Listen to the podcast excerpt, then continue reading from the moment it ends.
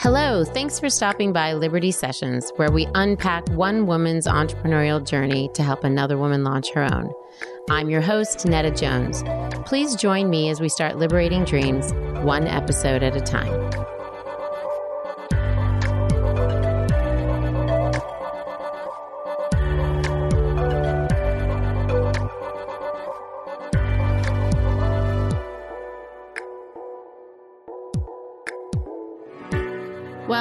Liberty listeners. Here we are again for another weekly session. Love getting together with you guys every week. And this time we have Rachel Brown of Rachel Brown Art.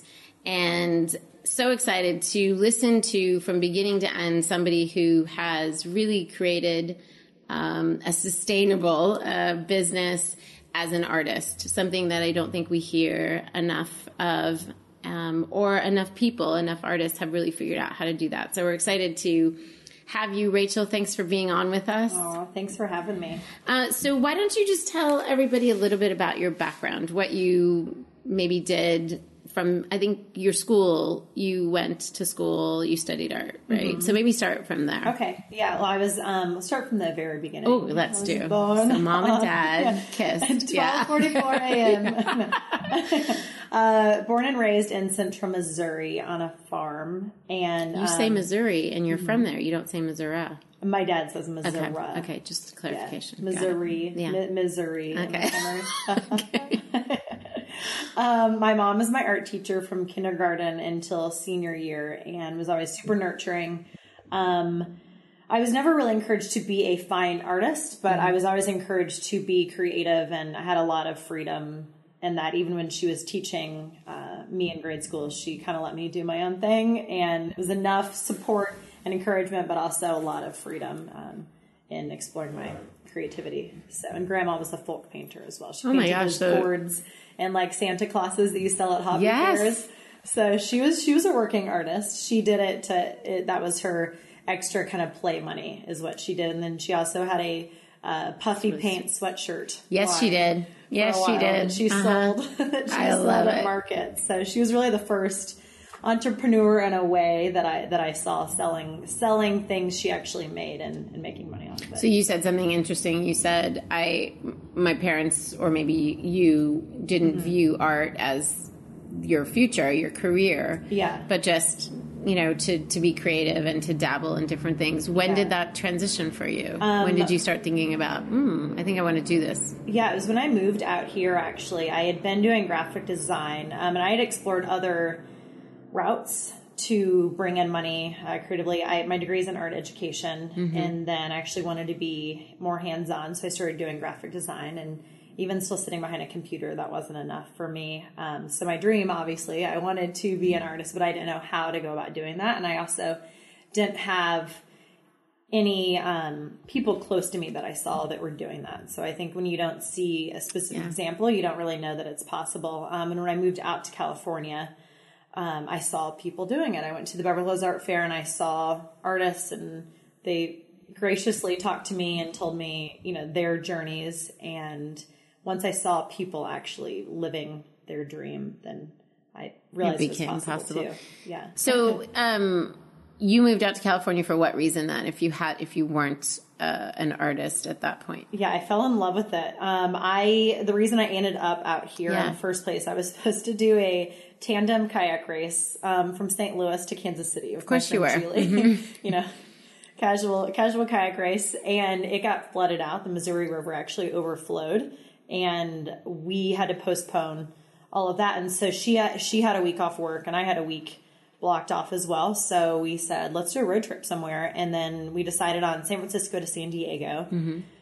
And I didn't want to leave California. I kept extending my trip longer and longer. I ended up staying out here over three weeks. Um, wow. And I ended up in LA the longest, and I went to Mosaic, which is the church that I go to now. Mm-hmm. I'd heard a little blurb about on the radio back home and met the creative director there who invited me to an artist retreat. And at that retreat is where I met um, pretty much all my close friends now at this retreat. And then within six months, I had moved out here. Wow. So, and was the idea when you were moving out here that I'm going to pursue art? I yeah, I knew that. I didn't know what, what in what form. I actually um met with a makeup artist out here. Oh my When I first so, moved out yeah. here because that was a route that I was open to doing, or set design.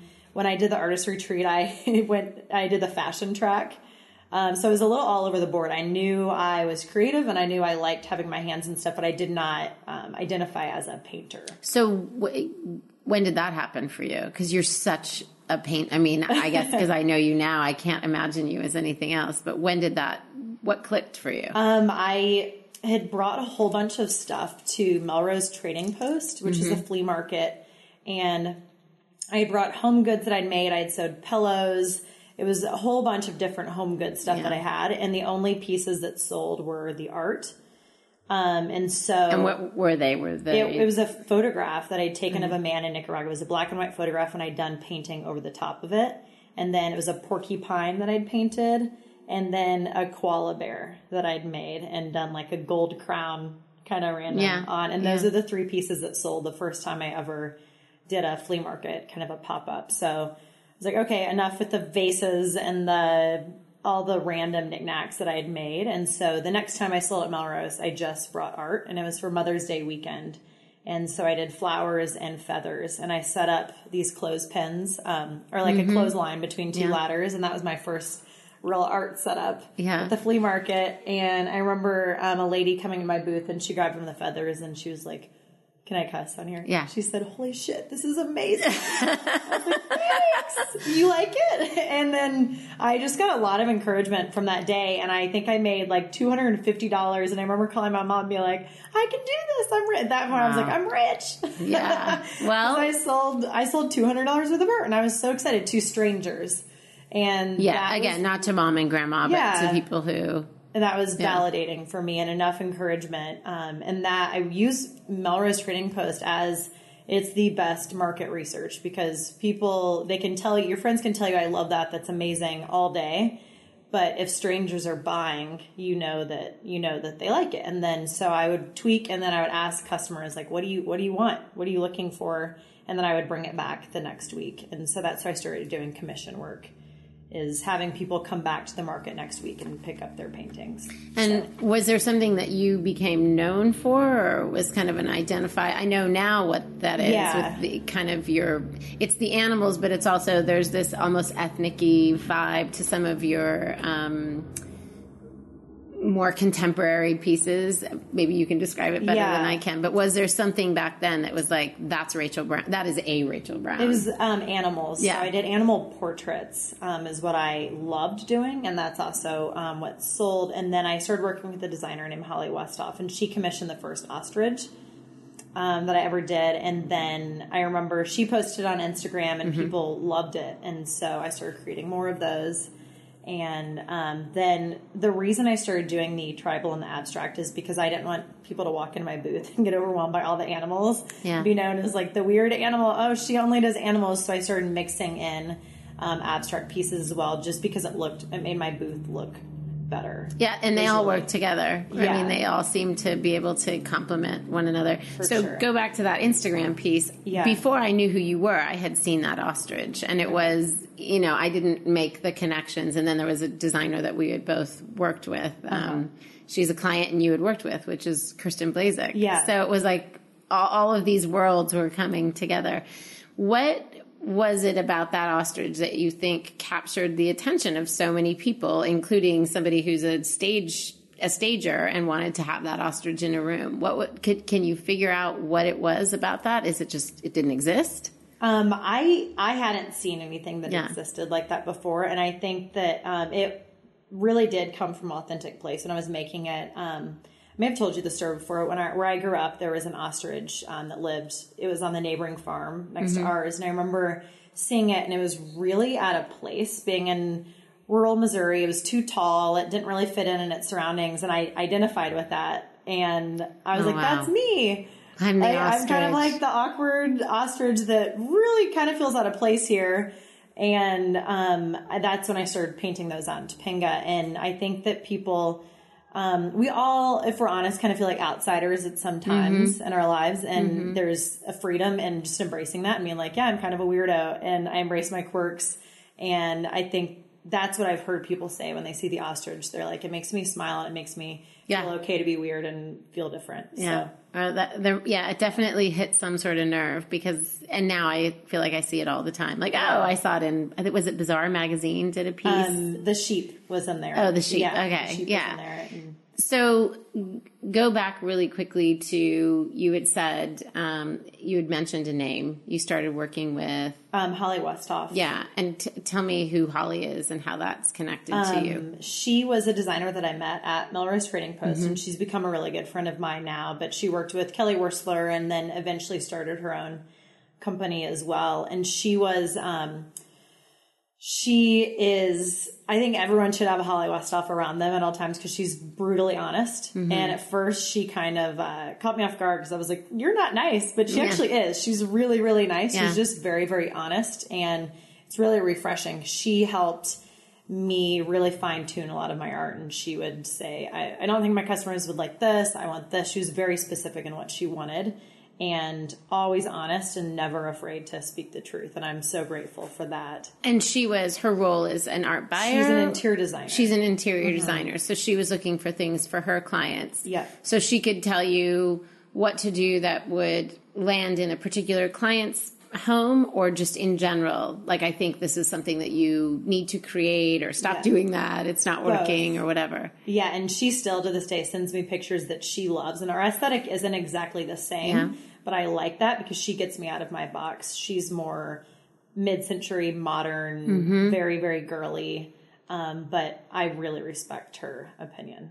That's and and how early on did you meet her? Really early on. She was one of the first, she was the first interior designer that I ever worked with. And I met her at the And I can imagine having an interior designer, not just a, a passerby, but an interior Mm-hmm. Yeah. designer stop and really appreciate your work must have really meant something because that's somebody who has a developed eye. Absolutely. That's not just somebody who has a weird taste in sheep. Yeah. Right? yeah. It was very, very, very affirming that I wasn't. Um, I I was painting things that I loved to do, and it was affirming that somebody that had a good eye also liked them and wanted to place them in homes.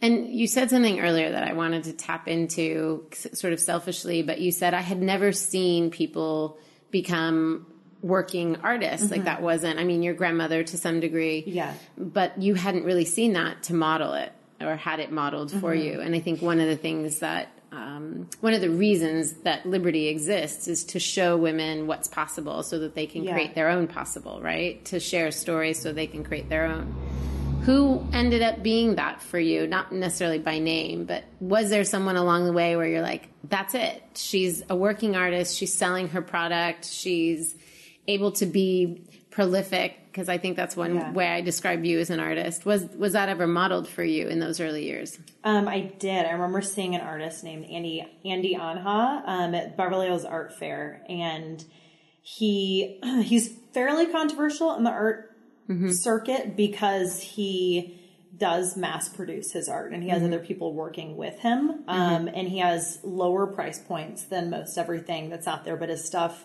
is beautiful and it's a lot of first time home buyers buy from him. Um, and he is able to sustain it and he's done this for a long time. And he's to me he was a man that i saw as he has a business side to him and he's also an artist and he's been able to do it really really well. Which that's a thank you. You just set up my next question. But Yeah. that's one of the most um, unique things about you. I, I know you. We've been on a trip to africa together. We're friends.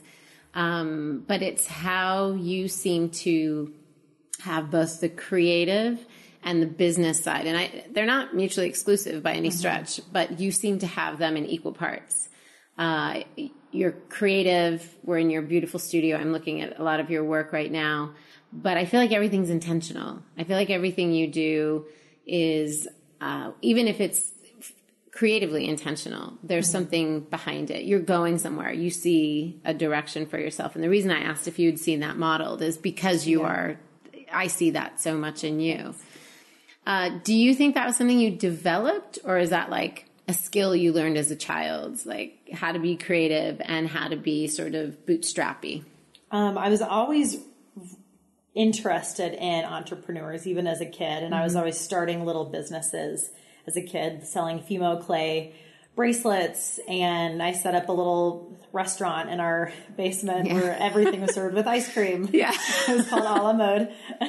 you could, it could be in the ice cream museum right now, which is totally sold out. So yeah. so I always was attracted to that. Um, and I have an uncle that's a successful entrepreneur and I always really admired him. Um, and I, I always thought that they were mutually exclusive. I didn't know that you could you be could a business both. person and an artist. I thought it was kind of one or the other.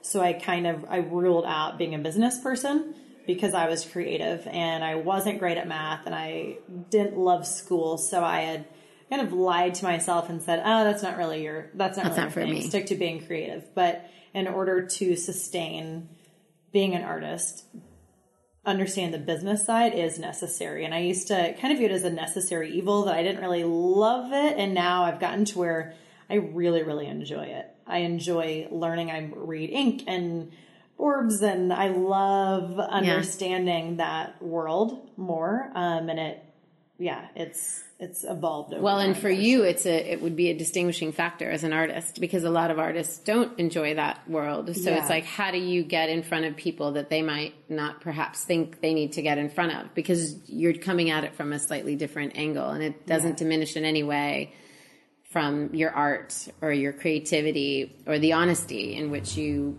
put that art or creativity forth. And I hear in artists sometimes it's like if I ask them about their marketing strategy mm-hmm. or something like, oh, you know, like you've said this really ugly yeah. thing. And I often have said, how is that going to exist? How are you going to survive? How can you continue to create art if you haven't found a way to do it and make a living? if you you you can no longer put forth the thing you were created to put forth. Absolutely. Like there's there's a soul yeah. piece to it, right? There is. So for yeah. you, what what was that? Like I have to do this in order just to live? Because there's something about you that's very like, um, I don't want to say there. It very all about business. Like we're going to mm-hmm. get it. You're a getter done, yeah, kind of person. So did you develop that as a kid? Were you always, you talked about you were creative and the ice cream piece and the entrepreneur thing, but yeah. what about just that, like, I'm going to make this work? Yeah, I think it was, um, to be honest, out of necessity. I mean, I was raised, my mom's a school teacher and my dad worked for a gas company, and we didn't have a lot of money. And I was raised from a very early age if you want to do fun things, if you want to travel and you're going to have to get a, get a job. Yeah. Dad always say, get a job, kid. And yeah. so I started working, um, I worked in cornfields, um, cross pollinating when I was 15 and lifeguarded and taught water aerobics and worked at a pizza store and did, I learned from an early age that if you want to have these experiences, you're going to need to work for it. And so living in LA, it's not a cheap place to live. No. Um, and I'm not independently wealthy outside yeah. of my art. So I was in a way like forced Had to make to make yeah. it work if I wanted to keep doing what I love. And I think that's the best, that's the best way to, to figure it out is kind of, I mean, get, getting thrown into the fire of if I don't learn how to sell my work. Yeah. you're not I'm forced not gonna, to do that. I'm not going to be able to, to do this. Yeah. Um, okay, I want to talk about since we're kind of getting to some of the the businessy side of your mm-hmm. art. Uh, I'm going to talk about money for a second. Yeah. I hope that's cool. Um, how much of your income, because you have now both original pieces mm-hmm. and you've started to print pieces, and somebody called it a piano, but even I knew it was a printer. um, there's a massive printer here in your studio. How much of your income, you don't need to be specific, just per, by yeah. percentage, is coming from original work and how much of it is coming from reprinted work, which uh, they look amazing. I mean, you almost have to touch it before you know that it's a, a print. Um, and was that part of the plan? Like, I want to create so many originals, and then I'm going to create these reprints that I can sell at a lower price point, or I can just just to reproduce. So I'm I'm doing less of the original work. Yeah. What's the percentage um, generally? Turned into this. right now, it's about eighty percent is prints, and about twenty percent is still originals. Okay. Um, that I'm doing, and I had to look that up before because I saw oh, yeah. these questions. So I was like, "What is?" That's a good question.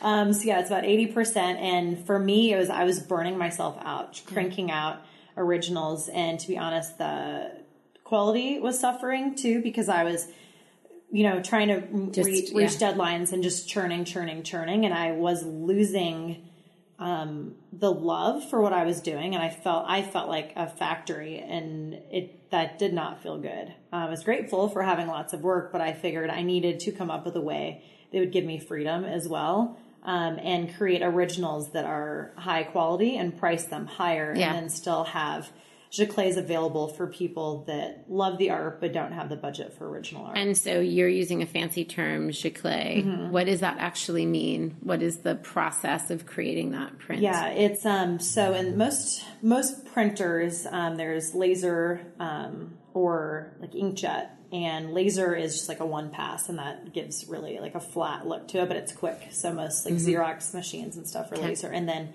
inkjet usually it's a four printer system CMYK and this one's 11 Oh, wow. printer it's 11 different colors that it's using to create the piece so it can get really rich tones and with watercolor especially there's so many variations in the tones Sure. and subtle colors and when I was outsourcing this before, um, a lot of companies, when they reproduce, they'll miss like the grays will be one flat gray, and the beauty in watercolor is like that All there's the variations, nine, there's nine yeah. different shades of gray within one splatter.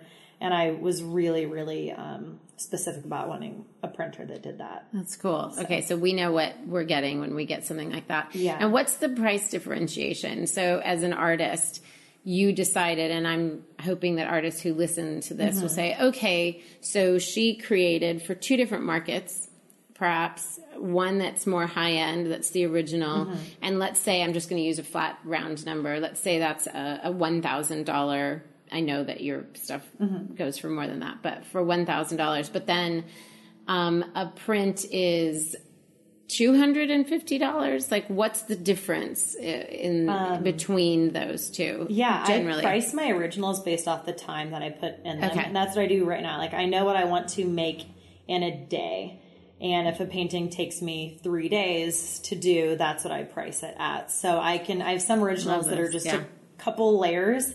They're really quick. They're almost sketch type. So it's not based on size. It's literally based on how much size you and put a. Mm-hmm. little bit as far as materials go, and then but it's mostly based off of time because especially with watercolor, it's all about the layers. So my bestseller Tina is she takes forever because she's super hairy and all the hair in there takes so much longer. Tina's the ostrich? she's she's an alpaca. Uh, alpaca. Okay, Yes, yeah, even if she's smaller, say she's Yeah. two foot by two foot, she still takes longer than a five foot wide series of flamingos. Okay. So, okay. yeah. So again, for those listening, I love that you've put math, you've put a formula to Mm-hmm. it. There's a day rate. How much does it take me to create this? What are the materials that I need to use? Mm-hmm. And I love the day rate. I don't know that a lot of artists think of themselves in, Yeah. in that or think of how they price things in that way. So I, that's a super helpful tip. You've already Awesome. given us a tip before we got to the tip section. And then for your uh, prints, the Mm-hmm. same? Do you use the same similar formula? Just notch it down a level. Um, not with time wise. Um, Okay. I don't. I keep those consistent, and those are all based off of um, the material, whether it's uh, watercolor paper or printed on canvas. Okay. And then the size. Okay. And those are all. If you were to get a 18 by 24 buffalo, it would be the same price as an 18 by 24 alpaca. So it's that because the time is already done in that. Um, it takes the same amount of time to print it. Sure. So and you've made that based off of money on the original, Exactly. supposedly. Yep. So going back to something that you said that I thought was pretty genius, um, you talked about the 2080 Mm-hmm. and that you were burning out on creating all these independent pieces and that Mm-hmm. it was affecting your work. And I think a lot of artists don't want to do prints because they think somehow, no, I don't want to sell out or I Yeah. need everything to be original. But in essence, you actually created more freedom for yourself to be Mm-hmm. more creative and you protected creatively, you protected yourself by having boundaries around how much was going to influence you or in your case again uh, burn you out Yeah. it's like no i'm going to protect this and the create the pieces i create uh, in that 20% are going to be sort of amazing and brilliant and then the reprints are i can i can replicate that brilliance over and over again rather than watering down everything and just saying yeah i only do originals so i think there's something interesting a- a new twist a new way for artists to think about what does it mean when you start to invite something like reprints or um, in any way mass producing your art. Yeah. So I don't I don't know if I- other artists have identified that, that- in you, but It's, I mean, every artist, what they're wanting to get out of their art is so different. Sure. And I, I mean, there's artists, or there's art that should confront and they, it creates Mm-hmm. a cultural dialogue around something controversial. And that's great. My art, I like making my art to make other people happy. And if I make somebody smile and it brightens their day, that's what I want to get out of it. Mm-hmm. And if I can get my art in more hands, that is what my goal is. And there's a lot of artists that would rather sell one big piece for a million dollars Yeah. once once a year or once every Yeah. couple years and or it'll sit on a gallery wall and that's not That's not the goal. that's for not you. the goal for me. No. Where would you want to see yourself with your art in five years? Um, I want to keep going uh, with the commercial route. I think we'll talk about this eventually, but the hotel um, that I got to work on, I loved doing that, and I want to do more boutique hotels. Um, and it's I just love that process of working with designers and creating a whole collection, basically that's housed in a permanent home that new people get to see every day. And I do think that that's kind of, I mean, that's I would rather be in that scenario than sitting in a gallery. Okay, so more commercial opportunities. So let's talk about Yeah. that because that was the major um, opportunity. And how did it come? Did you intend? So the opportunity was that you got into this pretty um, well-known hotel, Mm-hmm. and the company, the design company that hired you, does commercial work. How did you meet them? How did that come to be? And was that intentional? Were you like, I'm going to, if I could do one commercial job, Mm-hmm. first of all, I'm going to make a lot more money. It's a, more bang for my buck. Yeah.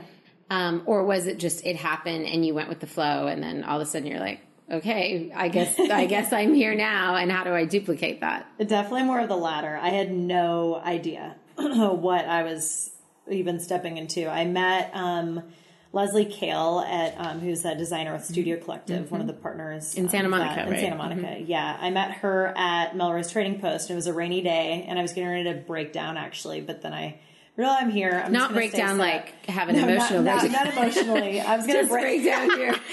That's funny. Yeah. Break down my booth and go home because most everyone had gone home that day because it was drizzly, drizzly day. And they stepped in my booth and bought a feather and said, "We work with an interior design group. Um, we have a project we think you might be good for. We'll reach out." And in LA, I mean that happens. like, Yeah, you're like, okay, okay, cool. call me. Yeah. got it. So about a year went by, um, and I got an email from her again. She said, "Hey, we met you at the Trading Post. Um, we'd love to work with you." And initially, they'd ordered one feather to go behind the concierge desk, and then one llama. And I got them to them pretty quickly, and then we just started vibing, and it turned into. Um, I did ev- all the art for the hotel um, except for two pieces. Can you mention the hotel? Uh, it's called the Landsby Inn in Solvang Yeah. And um, it was about 180 original pieces for the hotel. Um, and it was a risk because I cleared my schedule, hoping that I was going to get the Which is the what bid, kind of schedule do you clear for 180 originals? Yeah, I didn't sign up for art fairs, um, and that's how I'd been making my income. But I knew I couldn't do both, so Yeah. it was a gamble to clear my schedule, not knowing for sure if they were going to approve what I'd submitted. Um, but it was really, really, really fun working with them, and the pieces evolved as we went. Now my best sellers are the ones with black backgrounds, and those they had me do those because they didn't want to get fingerprints from the guests on the white background pieces. So just stuff that I hadn't that I wouldn't have ever Oh, that's funny. thought of came out of doing that project. How did you, as an artist uh, who's starting out, how did you have them pay you? Did you have them pay you anything up front? Because often when you're working with designers like that on a commercial project, you don't get paid until the end. Yeah, they um, were really kind and they paid me half up front. Oh, nice. Um, just because I mean I didn't have a lot of extra money at Yeah. that point, especially, and they paid me half up front and then paid the rest um, upon delivery. So it was a fifty percent deposit. Is what. And what did that do for your business? um, it in addition to obviously that initial boost of just having money push me from being in survival mode to actually being able to have a little savings and really invest in better equipment and ultimately get a studio um, because now people stay at the hotel and then they contact pieces, me yeah. to buy the pieces that are there. In fact, I was with you one time when somebody was like, I know your piece. I saw it at a hotel with my husband. Do you remember this? No, it was, where was it was that? Hannah. Um, it was at the Africa night. Oh, and then she ended up buying a piece. Yep. Because she was like, oh, I can't wait to take this home and show Yeah. him. It's from our hotel, which is really funny. So Yeah. people are connected in that way. They are, and most people when they go away to a hotel, they have a pleasant experience. It's, Sure. It's linked to either like a romantic getaway or a friend's wedding or a girls' weekend, and they have a positive experience at the hotel, and they want to take that with them With when they go home. And so, my art is a really easy way for them to incorporate that feeling into their home once they once they get back. So So, so that was a big deal for you in terms Yeah. of how it changed everything. Have you, and you started to talk about wanting to do more commercial work. Mm-hmm. Is there sort of a plan of, okay, in order to do more commercial work, I really need to create a portfolio that goes just to designers who do commercial Yeah. work? Is that something that you've been working on? That is this summer's Okay. uh, game plan. So I've started right now creating a list um, and just finding contact information for. Yeah, Um, which is no easy task. Yeah. no, it's Yeah. not. But Instagram is where I find I find hotels that I like, and then I've been tracking down the designers for who did that and getting my website ready to show the variety of work that I can do. So it's not just animals, but I really can do abstract and lots of different Right. types of art for them. So, and now having the clay printer, I am actually set up to be able to handle large orders. And at that time, when I started the Landsby, I wasn't. So that's why I did all the originals. Um, and that's not necessary for commercial work. They don't mm-hmm. necessarily want originals. No. Or, okay, yeah. Not, I mean, for, especially for, larger pro, pro Yeah. This was a 50 room hotel. So they were able to do that and they had a budget for that, but not every hotel. could do that. does. And why would they? Yeah. Yeah. Why wouldn't they choose that? Yeah. So this, I don't mean in any way as a dig, but it's just so clear from talking to you about Yeah. all the different things you've done so far and the way that you've grown your business as an artist. Um, but you seem to be, I mean, you're a true millennial by age, Mm-hmm. and you seem to have a slightly different, uh, approach, work ethic approach. And I say I don't mean it as a dig because I think millennials have really raised the conversation about what it means to have boundaries and what it means to have a like work life balance. And I really appreciate that. But there's something a little old school about your work ethic. I mean, I heard you say um, before we started the podcast to somebody from your studio, like, I'll be here all night. What is, what do you, and I'm not saying that that's great to, you know, Yeah. be somewhere all night Yeah. either, but it's just something that I don't see a lot. Um, it feels like it's more like my generation of that's what you, that's just what you thought you had to Yeah. do. Where does that come from? Is that a Missouri thing? Is that a cross pollination? Whatever. what, what is that? I think it probably is. I was, I mean, ingrained with a good work ethic from day one. My mom came from a dairy farm upbringing, which is super intense. I mean, up Yeah. at 4.30 to milk the cows. And my dad was also a farm kid as well. And so I didn't really have an option. Um, and I think, I mean, that was so instilled part in me from life. a young age that, and I actually realized too, when I'm working, um, I'm a super active person. I'm working on something that I love. I'm really happy. So when I'm It's- working yeah. all night, this is actually like my favorite night when I get when I Yeah. my calendar's clear and I just get to work on what I love. That's so fun for me. Um, but I also I love to play too, so I work in bursts.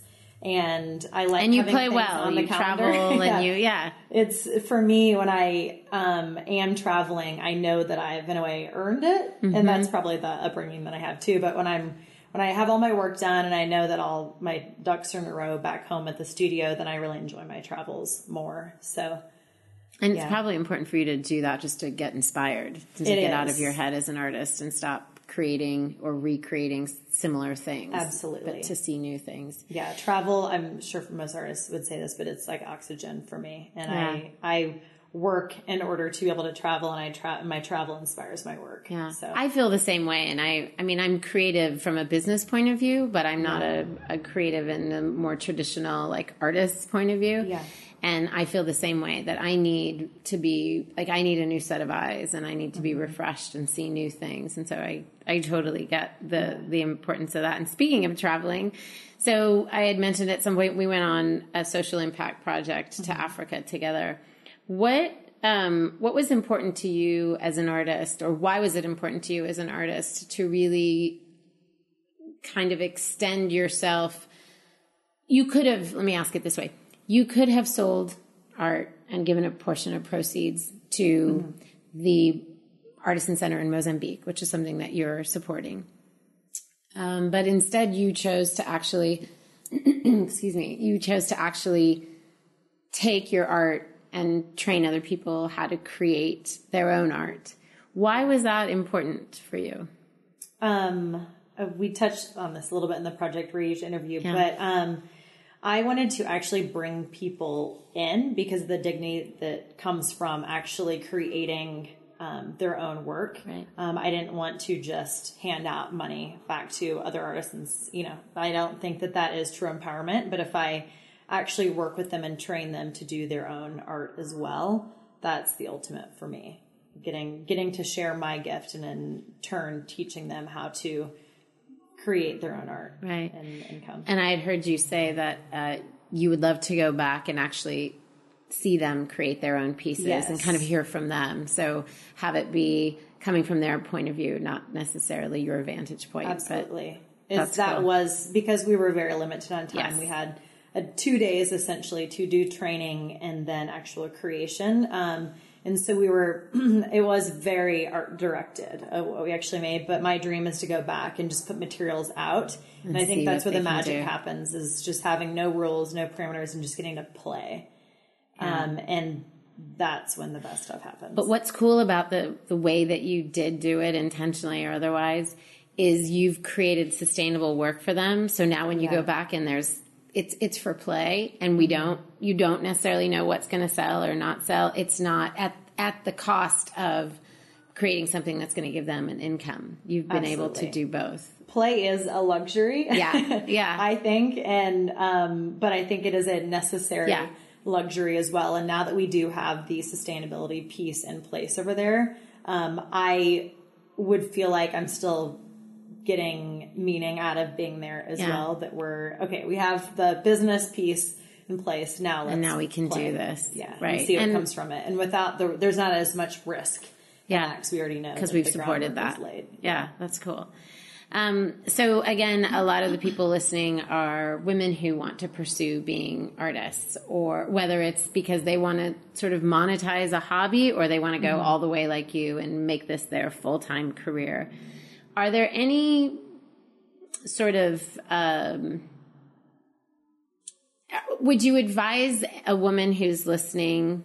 Well, actually, let me wait. Let me let's let's flip to the, more of the tips and resources, mm-hmm. and you know, kind of getting all we can out of your brain as an artist, mm-hmm. uh, where you can sort of give some some um, some experience, wisdom, feedback to these women. Do you have any recommendations for a woman who wants to sort of again monetize her art like mm-hmm.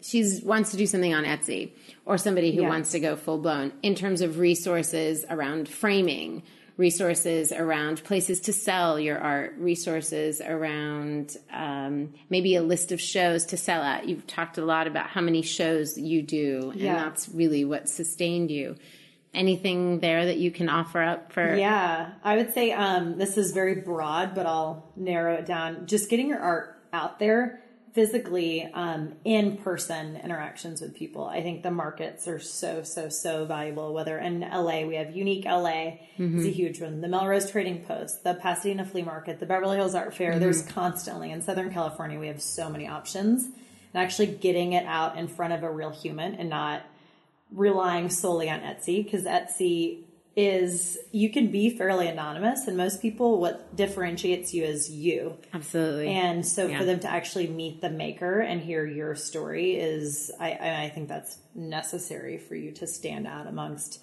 all the hand lettering and all the watercolor painters yeah. and that's that's what's helped me stand out i think is that i've actually been out with real people. Are there shows that you've done that you're like, I wouldn't do this again based on the crowd that comes? Like, is some of understanding that circuit just understanding what you're selling?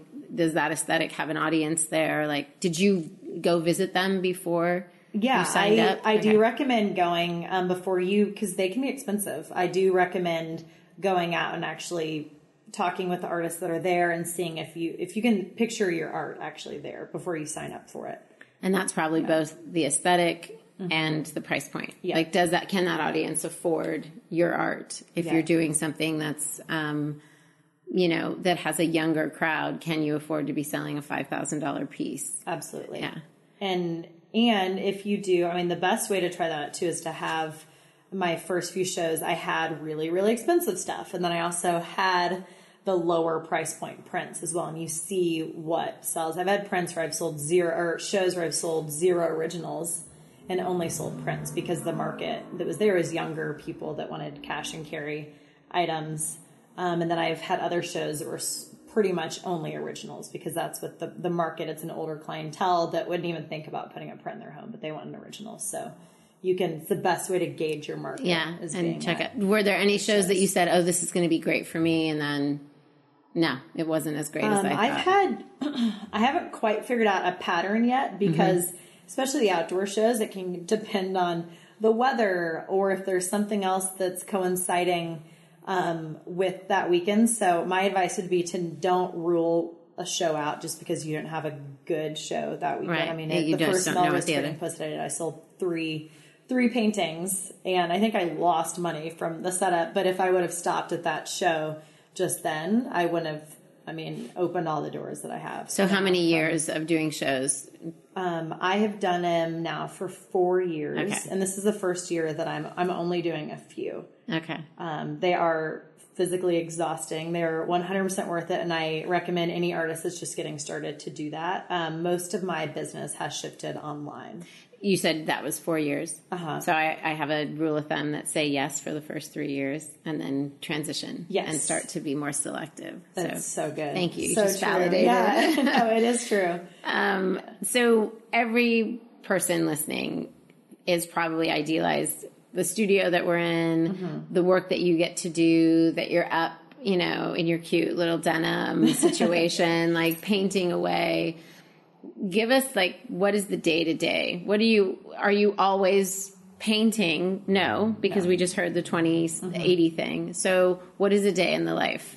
Yeah, the days that I actually get to paint are it's like a party in here. I don't look at my cell phone. I have music blaring. I have all my food here ready for the night. I don't leave, and that's probably what my art looks so happy is because I'm really happy when I just get to paint. Yeah. And that's usually, I mean, it's, it's a couple days a week that it looks like that, but the rest of the time is um, it's filling orders, it's packaging things to ship, it's I mean, ordering supplies, it's not super glamorous. I mean, the day to day is not glamorous all the time. You on Instagram, it's easy to look at it and Sure. say, "Oh, it's the highlight reel every day." Yeah. The reality is, uh, it's not. Uh, one of my favorite quotes is, um, "Opportunity is often missed because it's dressed like overalls." That's good. and That's good. that that the reality is majority of the time in here it's dressed in overalls and like one day a week maybe is a free people floral dress yeah. that's getting photographed on Instagram but the rest of it is like it's gritty and it's hard work and but I I love that process as well so Yeah. And I think we've heard so many people say, just make sure you're doing what you love. Mm-hmm. We always have to sort of remind ourselves as well as remind those listening that that doesn't mean that we're doing something we love every minute of every day. It just means that overall, the thing that we're pursuing or the difference that we're making or the things or the people that we're affecting Yeah. are, are something that we love. Yeah. Um, so thanks for the overalls thing. We'll definitely Yes. have that quote show up somewhere. um, so one of the things that I've spent probably the last five years on is really helping people to expand what it means to be an entrepreneur. And I don't think it's necessarily a for-profit endeavor, although that's the most traditional use of the term. Um, but I think it's also really looking at people who, whether they want to write a book or film a documentary or start, uh, you know, uh, to be an influencer influencer on some platform, whether it's YouTube or Instagram or whatever, where they have this idea, this concept, this product, this service, and they want to push it out. And I include artists in that. Did you ever view yourself as an entrepreneur? You said as an early age with the ice cream thing, but did you, when you looked at yourself as an artist, say, I'm an entrepreneur, this is my business? Not when I first started, and I still to this day have people. My my aunt was the first one that ever said when she introduced me to someone. She said she's an artist and an entrepreneur, and I was like, wait, I am, because I didn't put myself in that category. Now I do because other people have told me that I am, but I didn't approach art thinking I'm gonna. I don't think anybody approaches art and says this is a great business choice. Sure. but I loved it, and it's turned Sure. into that. It's evolved into me being an entrepreneur. That's actually a great point that most people don't go into. They don't say, I think I'm going to be an artist. I'm really going to mm-hmm. scale this thing Yeah. and I'm, you know, going to figure out how to make my millions off of Yeah. it. It's usually, I have to do this. This mm-hmm. is what I'm supposed to do. How can I treat this in such a way that I can make a living, uh, you know, everything that we talked about earlier. And I can continue to push this thing out that I think I'm supposed to be Yeah. creating the, this this this art form. So, Rachel, there's so much risk involved in really taking the entrepreneurial plunge with any product or service. I can't. I mean, just the most bankable idea is a risk, right? So I can't imagine as an artist saying, "Yeah, this is it. This is the thing I'm going to." Base my whole future and career on. And I want you to give the listener some really sort of some wisdom around that. Like, I'm just gonna I'm I'm gonna prime that pump a little bit by just saying like launch on the side. Maybe don't quit your day job. Yeah. Like, what are what are some things that you would say to that person? Go for it, but mitigate the risk a little bit by? Yep. I, I actually love that advice. I think the romantic answer is to say just quit your quit your day job and just go for it full in. I did not do that. I did baby steps and I was still doing graphic design. Uh, it was creative enough, Yeah. um, but I didn't enjoy it enough that I wanted to be trapped in it forever. Yeah. Um, so I love doing art so much that I would still do art after I've done my graphic design projects for the day. And it was a good incentive to get that done in order to give me free time to to, do the other work on my art. And then it was kind of an organic, uh, it took about a year of the transition from being able to slowly start to be able to turn away graphic design jobs. And my main client that was in Chicago, he was happy for me, but he was also, it was bittersweet when I was like, I, I don't can't, have yeah. time to take on any more graphic design work. Um, so, but that took about a year of doing both and be prepared to work it like a night job Yeah. or a morning job. And, um, if you're, do, make sure your day job isn't sucking so much life out of you that it doesn't leave you, um, with room to work on your passion So even if. So maybe if it means finding a different day job, yeah, And and but it's a means to an end. That's okay. And you maybe don't love it so much that you'll be stuck in it Yeah. forever because that can be tempting as well. Yeah. Um, I didn't love graphic design enough that it would be tempting to keep me away from doing what I loved. So that's I think that's really good advice. And uh, you know, it you do have to leave room because you often hear people saying, "I'm I'm spent." Mm-hmm. There's no room for anything else, and it's like, well, don't quit that job. Yeah. go find another replacement for the spent job. Yes. so that you can free yourself up. But don't don't get rid of your income. exactly. you're going to force something that you might not be ready for. You're not really actually, in some ways, not giving your creative endeavor or venture the best shot. one hundred percent. A- And I think people think the opposite. If I just quit and go Yeah. for it, and then they're depressed and sad and they haven't Yeah. eaten in seven days. And people get weird when you're in survival mode. Um, if Yes. you don't create your best work when you're in survival No. mode, you're when you are not thriving, when all of your basic needs are not being met, and even having freedom to play and go out to eat with your friends. Yeah. If you're if I'm not able to do that, I'm not going to be creating good work, and I'm not creative. So I'm maybe there are some artists that work best that way. Um, but I think that's also a lie that's been painted um, that you have to be a starving artist to, to begin with, or else you're not a real artist. Right, And right. I, I like. That's why I love your story so much because I think it it fuels people in a different way from a different point of view and it says you can do this in a way Mm-hmm. you legitimize both the art and you legitimize art as a as an entrepreneurial platform Yeah.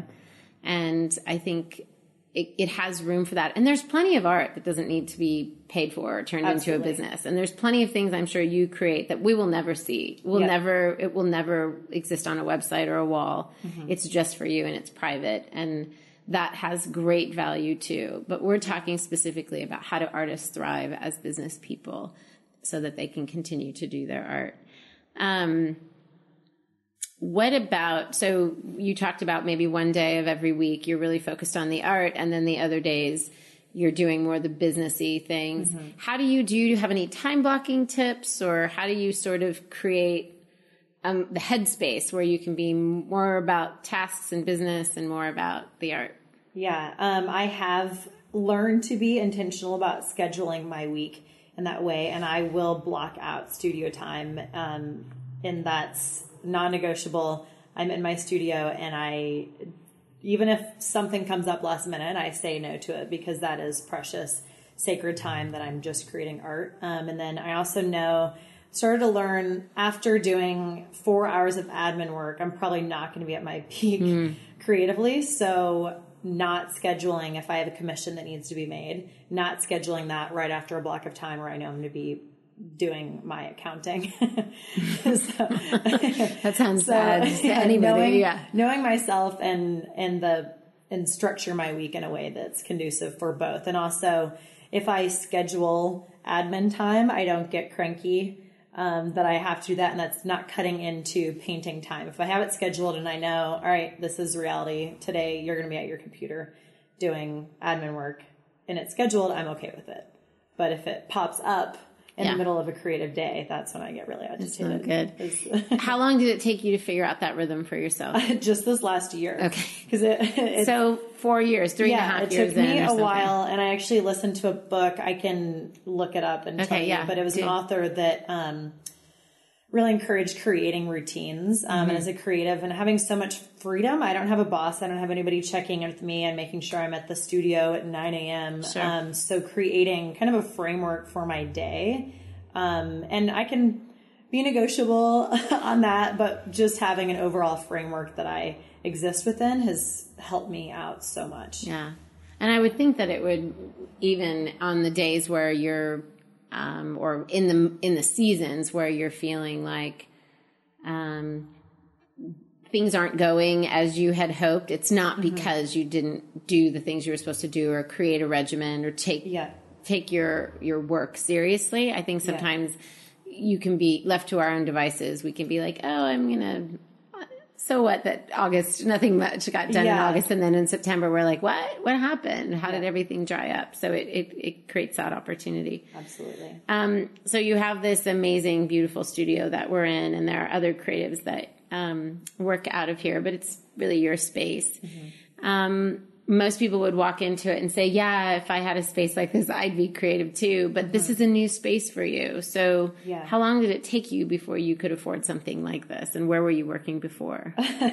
I worked uh, wherever I could. And whenever I hear people say, Oh, if I, I just had a garage or if I had, you know, a big open space to create, um, reality is if you want to create badly enough, you will find space to do it. Mm-hmm. I'm not saying it's easy, but at one point I was sharing a studio apartment with Jen Bashma um, mm-hmm. of Bashma mm-hmm. Jewelry, um, and we. she was doing her jewelry and I was doing my art in a little cabin. It was probably 500 square feet, and it was. now looking back, it's funny, but at yeah. the time it was it was awful, and it's amazing we're still able to remain friends after that experience. But we were we were still doing it, and we made it yeah. we made it work. And I think being in that situation helps me. I do not take the studio for granted. There's not a day that goes by because I know what it's like to be painting on the kitchen floor in a with a space with new air conditioning. So, yeah. so, so the advice really is work wherever, wherever. Just yep. create that stuff, and honestly, the creation of that stuff hopefully, hopefully, will lead to being able to pay for the studio that it, that you really yep. want and need. Yeah. Um. So, we've talked a lot about you as a business person and an artist. We've talked about some real specific stuff around that. I'm excited for other artists to hear this because I think you've given, again, a different lens for us to look through as an mm-hmm. artist. Mm-hmm.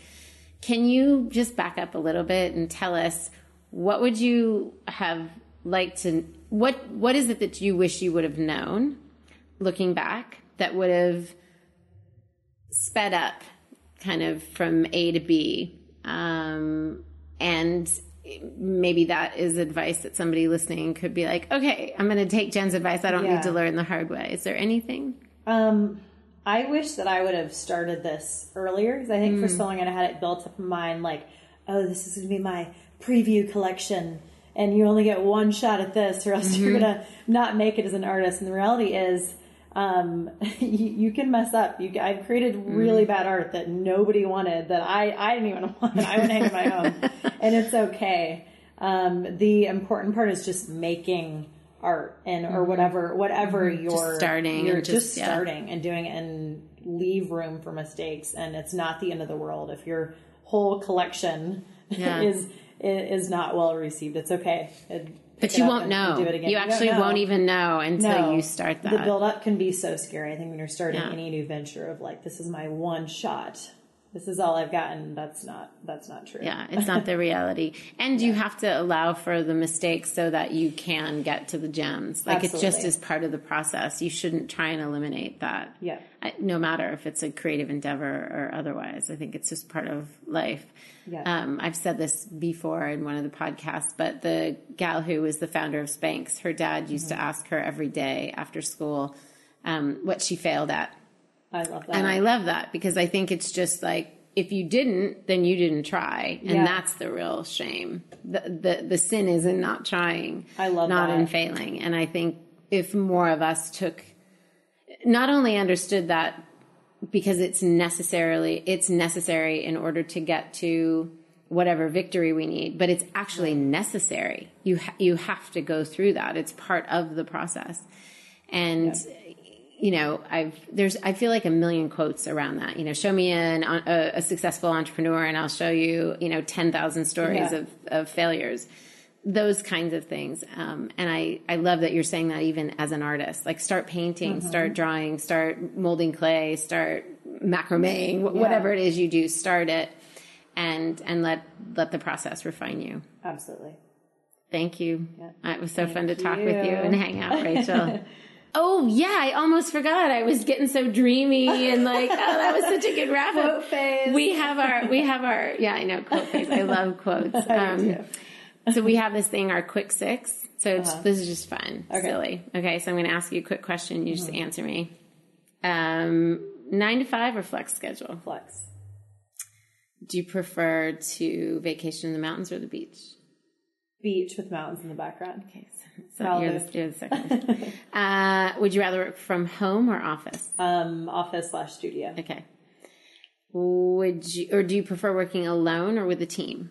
I like working on my art alone, but I like being surrounded with other creatives in the studio. So even if we're not talking while we're working, it's still nice to have like The energy of the room and an and- energy of a creative person around. Do you use other people in the space to influence like your work or have them influence your work? Like, what's your opinion or?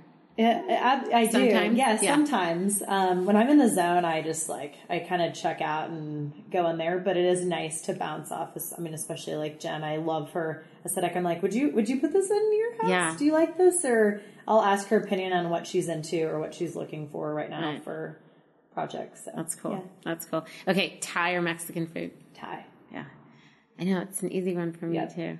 It's hard living in California though. We've got good Mexican we food. do. And then um, the name of the podcast is Liberty Sessions, and it's because we hope to liberate women through entrepreneurship and um, and that expanded version of entrepreneurship that I talked about earlier. What does it mean for you to be liberated?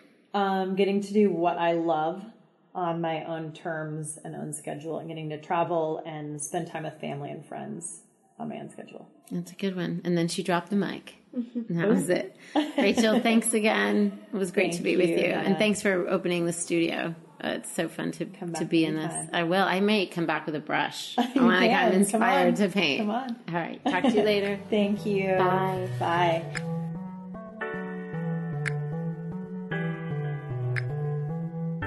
Liberty Sessions is broadcast on all platforms iTunes, SoundCloud, Google Play, and Stitcher. If you like what you've heard, please subscribe and leave a review in iTunes. You can also find us every day on Instagram, Twitter, and Facebook at Liberty for Her. Liberty is spelled L I B E R T Y F O R H E R. And please leave a comment using the hashtag Liberty Sessions. We want to hear your thoughts, suggestions, and brilliant ideas. Liberty Sessions is produced by Netta Jones and Elizabeth Wyndham, and music by Jordan Flower. And just remember, there is life after the top knot, as evidenced here. See you next week.